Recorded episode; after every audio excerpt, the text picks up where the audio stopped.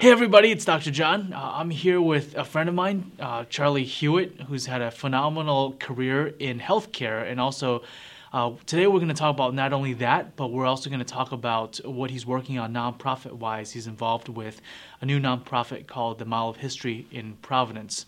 So, Charlie, thank you so much for coming on board. It's a pleasure. It's a pleasure, John. Yeah, so Charlie, you started your career in healthcare, and you've been you've had several roles in healthcare administration, healthcare analytics. So, walk me through your experience in healthcare and, and really highlight how it's changed over the course of your career. Sure. Uh, actually, healthcare is my encore career. It's what I did when I retired uh, from the city of Providence back in 2010. I was the mm-hmm. IT officer for the city and I decided I'd do something else uh, as a new career and sort of reinvented myself in the field of healthcare. I joined our, I actually I talked to about 40 to 50 people here in Rhode Island and nationally just to learn about healthcare and what were the issues, uh, especially from an IT perspective since I've been professionally involved in IT mm-hmm. uh, for, a, for a very long time, since I was in high school, in fact. Um, so what got you interested in the IT world? What got me interested in the IT world? Uh, that's kind of a long story, but the, the short story is uh, when uh, Eisenhower was elected in 1952, I was watching the television and they they switched to the big computer at Carnegie Mellon, which predicted that Eisenhower would win the election, and I thought that's pretty cool. I'm going to learn how they got the bunny out of that hat, and that started me off in an interest in uh, in information technology and did a bunch of things. I was uh, a programmer for IBM for a while. I was I taught computer programming in the Navy and and later on uh, I was a systems analyst, uh, business systems analyst at uh, one of the Textron companies, mm. which eventually brought me here to, to Providence and and uh, a long career, in fact, in IT and IT at the executive level. Got it. So, so, so, after I retired from the city, I thought, well, what else can I do? And I looked a little bit into healthcare and said, gee, this is a mess. And so uh, there must be something I can do in this this field. And eventually, I landed at uh, the Rhode Island Quality Institute where I was the director of the Health Information Exchange Program, mm. which uh, cr- created uh, what is called Current Care here in Rhode Island, uh, which is the uh, Health Information Exchange. Uh, that uh, collects clinical data from a lot of sources. So I think now there's about 450 uh, so what, what, I understood, the goal of the Rhode Island Quality Institute was to aggregate all of your patient data in one place so that we would get rid of a lot of the duplicates that were out there, a lot of unnecessary tests, and really see if we can improve the quality of healthcare. That that was uh, that certainly was part of the original vision, and a lot of that has been done. Um, I left there actually in 2015 because my felt my uh, that piece of my life was was it was launched and moving, and I, in fact, I still go to the board meetings uh, as an observer. Mm. They're open to the public to track the progress of uh, current care. Uh, their the value added uh, services of current care now are much more focused on uh, what they're calling care management alerts, which are and care management dashboards which are uh, take the data out of current care and present it to, say, uh, the emergency room or the uh, case management people uh, to help them track uh, the, the high risk patients that are in their portfolio of patients, their panel of patients. Uh, very valuable service, and I'm very glad I w- was a part of, of getting that launched mm. several years ago. I know data has always been a mm. challenge in healthcare due to all the regulations. You know, what's been really interesting for me is we had somebody actually this past week who enrolled in a plan, and um, so in certain for certain plans in certain states you still have to go through medical underwritings like life insurance, mm-hmm. and he he said no to all the uh, questions, and when put in the application, I guess there's something called a medical information bureau that mm-hmm. the insurance companies use. Oh, yeah. And they found something from his medical history from around 30 years ago. Really? And they questioned him on it. Yeah. And it was just mind boggling because here was something that happened 30 years ago that current the current systems know nothing about. Mm-hmm. But yet a you know arbitrary insurance company has access to this information, Right. but his providers don't. Well, yeah, that's the claims information from 30 years ago would have that, but might not, might very well not be in the record, to the clinical record Right. of the, of his current uh, uh, set of physicians that are treating him. Sure, that makes a lot of sense.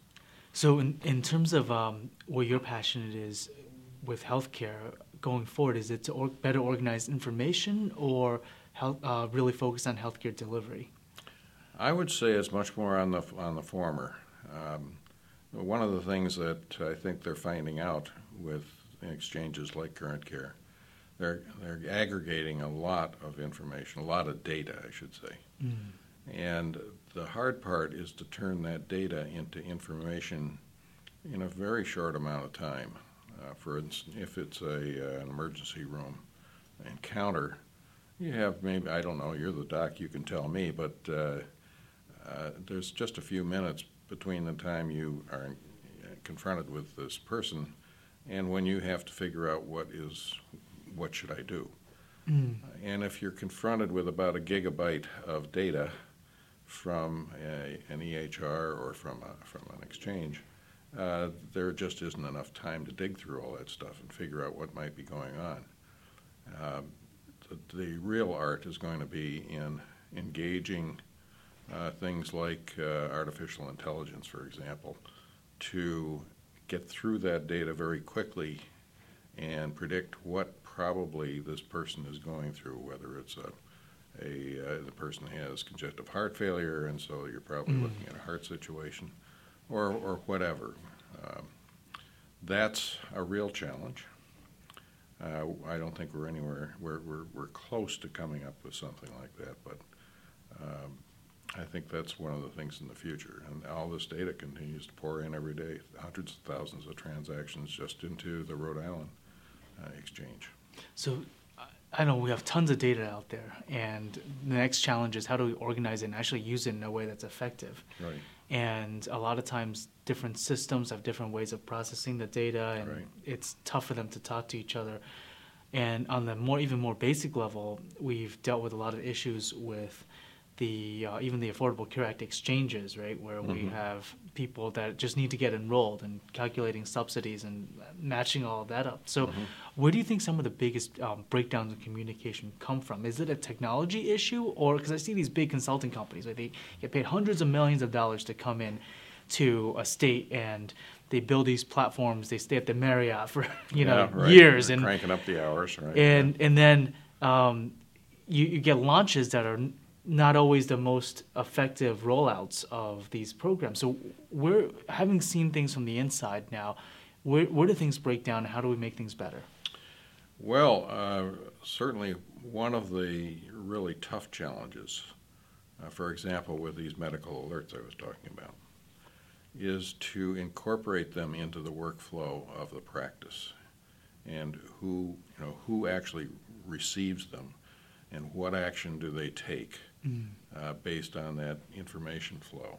And that, you know, it sounds like it would be a simple thing to figure out, but it's not uh, especially when you're confronted with a large amount of this stuff. And especially if it may not be organized in the way that is most effective in, in terms of a human being making a decision to take a certain kind of action. That's really hard. Uh, my professional career has really focused on the uh, the think of think of it of IT as an intervention. And when you have an intervention, something changes. And usually it's the way you do your job if it's IT. And that can be very hard to, one, figure out what is my new job, and then motivate people to do their new job. Um, you probably heard of UHIP here in Rhode Island. Right. And the, the I think the a huge problem that UHIP did not did not handle very well was the impact of the, on the workflow, on the on the business processes of these organizations. Uh, how do you how do you incorporate all that and deal with it and train people to, to deal with it, motivate people to make the changes that they're going to have to make? That turns out to be very hard to do, mm. and um, so that's one of the challenges.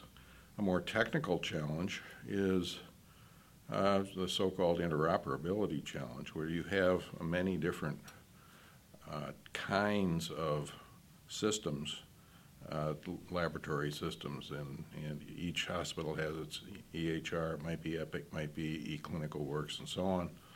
Um, and all of those have to interoperate, communicate with each other. Well, that turns out to be hard, particularly in uh, the world of uh, uh, healthcare.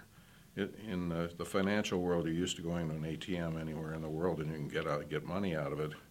Uh, that's because behind the scenes there are a lot of standards and everybody signed up to them, and they aren't terribly difficult mm. to understand. Uh, I don't think the medical profession is anywhere near like that. You're dealing with a very, very complex uh, set of things that are changing also uh, as new labs are, are, diagnostic tests are developed.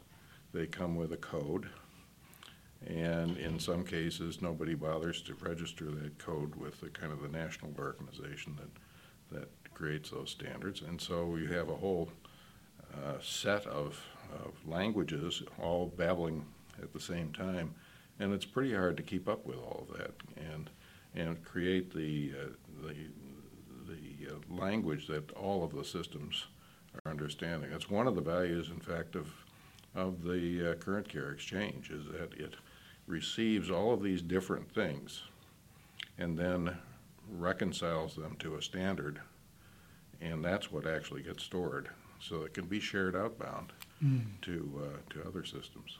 Got it. So it's like because I know that when programs talk talk to each other, they have these things called APIs, exactly. which are these right. portals, and a lot of times, healthcare has been one of the few industries that I see where companies that build these technology platforms are not willing to share right. their ports with other platforms yeah, because they want to be exclusive. Yep, there's some. There's also I should have mentioned that probably there is. And uh, some companies have, are basically trying to own the world or create a little walled garden around their uh, uh, their their software. That's also true though of institutions. Mm.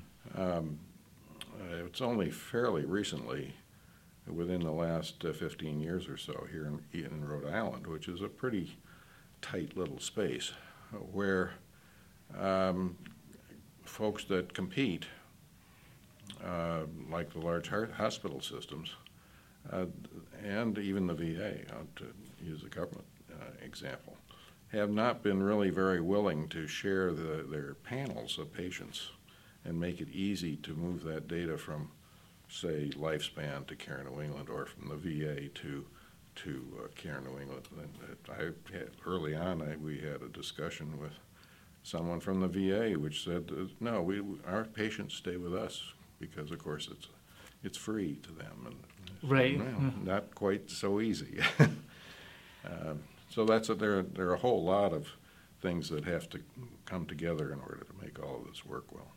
So, what, what advice would you? Because I know that healthcare is the new hot topic, right? We see what's happening with even you know J.P. Morgan, Berkshire Hathaway, mm-hmm, um, mm-hmm. Amazon getting involved in the healthcare space in mm-hmm. some way. If it's mm-hmm. just press or is it, you know, they're actually going to do something, we'll see. But what advice would you give to somebody that's maybe coming out of school, looking to get involved in this field? What would you really have them focus their attention? Wow. I, I certainly would pay, pay attention, and I mean on a daily basis, pay attention as to what, who are the players, what is the value that they're proposing. I think um, healthcare delivery is in the midst of a very disruptive change. The fact that Amazon's getting involved, mm. uh, we know that they are a disruptor wherever they go. Um, and that means what you learn in school today may not be all that applicable by the time you get that and get out there practicing. Uh, the one thing you you really need to, to stay flexible, keep your keep aware of what's going on, and accept the fact that all the skills and stuff you may be learning in school aren't going to be quite those skills that you will need later on in life. Uh, in other words, learn how to learn. Um, and stay flexible, pay attention, and, and, and get involved. So find find what you're really interested in. Know that the body of knowledge that you have currently is not going to be it's- really relevant moving It's, forward. it's not your ticket to just eternal happiness, that's for sure. Yeah, because I know a lot of people that I hear uh, that we mentor actually say, "Well, I can't wait to be done with school because then I can stop learning and start doing." Yeah, and well, no, it, that's sort of a flawed statement. Yeah, exactly. In fact, you, you learn by doing, and Mm-hmm. By doing, you learn what you don't know. And also, I wanted to switch gears a bit too because you're also involved with a lot of nonprofits. Right? You're Yes, interested in preservation of uh, history. You know, you're embracing technology, embracing change, but you Yep. also want to preserve what's happening, uh, what's happened in the past, so that we can share it with generations to come. So you've now been involved in a new organization called the Mile of History. Mile of History Association. uh, yeah, so tell me more about that. It's, um, it's actually pretty simple. We, uh, where I live in Providence, uh, I happen to live on, on uh, Benefit Street, which is uh, historic. There's all kinds of very interesting and important uh, history along that uh, street. Um, It doesn't go all the way back to Roger Williams because Benefit Street wasn't there when Roger arrived. Mm. Uh, it was actually laid out in about 1760 or so. And it was called benefit uh, because the benefit was that it linked all of the properties that went up that College Hill area. Um, there are a lot of very important buildings on that street. In fact, uh, just about everything architecturally that mattered from about eight, 1760 to uh, the early 1900s uh, is represented in that on that street. Uh, there's some very fine buildings, and of course, RISD has a property on the street, as does Brown. Uh, there are a number of churches. Um, the um, Unitarian Church is right on Benefit Street. I think it's Baptist one of the Church, oldest, if not the oldest. Yeah. Uh, you have an old library, the uh, Athenaeum Library. Um, and then there are just a lot of private homes and buildings. Um, it's a uh, multifamily uh, zoned area. Uh, so there are some standalone residences, like uh, where I live, and then there's uh, a number of multifamily uh, apartment buildings, if you will, Mm. um, along that same street. And it, it that area has gone, undergone at least uh, one way earlier before I ever was there um, era where it was revived. It had become very decrepit after World War II, and um, it went through a major renovation uh, thanks to the work of a couple of what I'll call pioneers. And uh, it was saved. It was uh, actually all those uh, buildings along Benefit Street at one point were going to be raised uh, to make way for student dormitories and things like that. Uh, and that was prevented, and that created, kept this uh, enormously important Mm. asset. but in recent years, uh, for various reasons, the, um, the the infrastructure itself, the street, has been torn up a few times, and it is. I, I, I don't. I would not drive down Benefit Street in the dark if I were you. You'd, you'd hit a few bumps in the road that you you lose a couple tires. You might lose a tire um, because of, um, frankly, uh, repairs that weren't done very well. Mm. And the uh, street lamps, uh, which are very attractive, except that some of them are cockeyed and some of them are f- almost falling down, and several of them have been drilled to put signs on and things like that. Uh, the sidewalks are, um, in some cases, very challenging to walk on. They probably are not ADA compliant. Mm. Um, and then uh, a number of the buildings have been allowed to fall into pretty serious uh, disrepair. Um, partly because uh, there's, uh, I think, some of the landlords there are more interested in, in profiting on the, the expansion of all the students that are. Uh, I mean, Brown is expanding, Johnson and Wales is expanding. Uh, we have a new emerging medical school in, the, in fairly close to that area. Uh, lots of things going on that create demand for housing and an opportunity perhaps for some profiteering.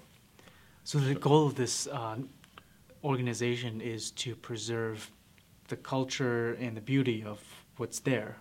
Right? There's is it really to repair yeah, all exactly. these things? or- There's there's two two really important thrusts of uh, the Mile History Association.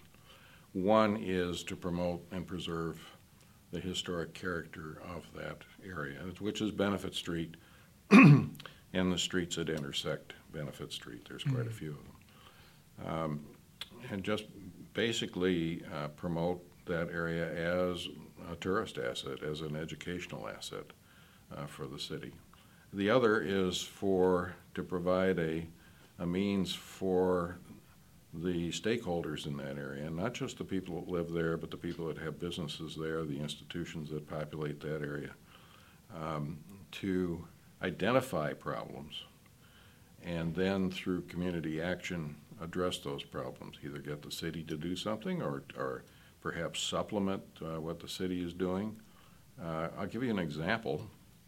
Uh, one of my uh, fellow colleagues is a very talented photographer, and she has gone up and down the street taking pictures of all the lampposts uh, and getting them properly identified, laid out in a nice uh, document, and presented that to the uh, uh, person in the city government that is responsible for, uh, manages the contract that, that takes care of those lamps.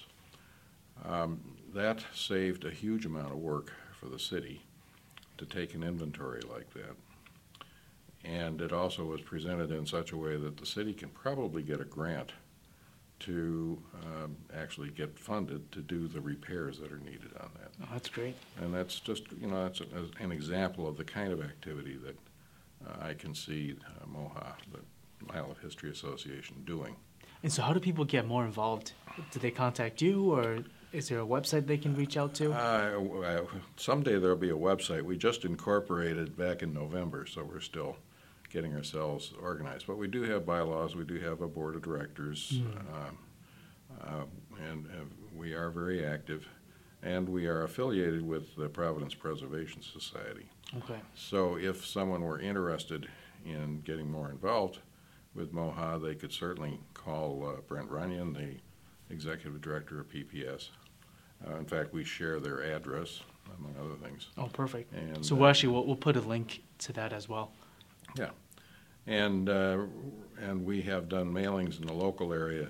We have already about, I would guess, uh, between uh, 50 and 100 members, depending on how you count them. Uh, It's, uh, the cost of uh, being a member of of MOHA is $100 a year. It's not terribly Mm. expensive.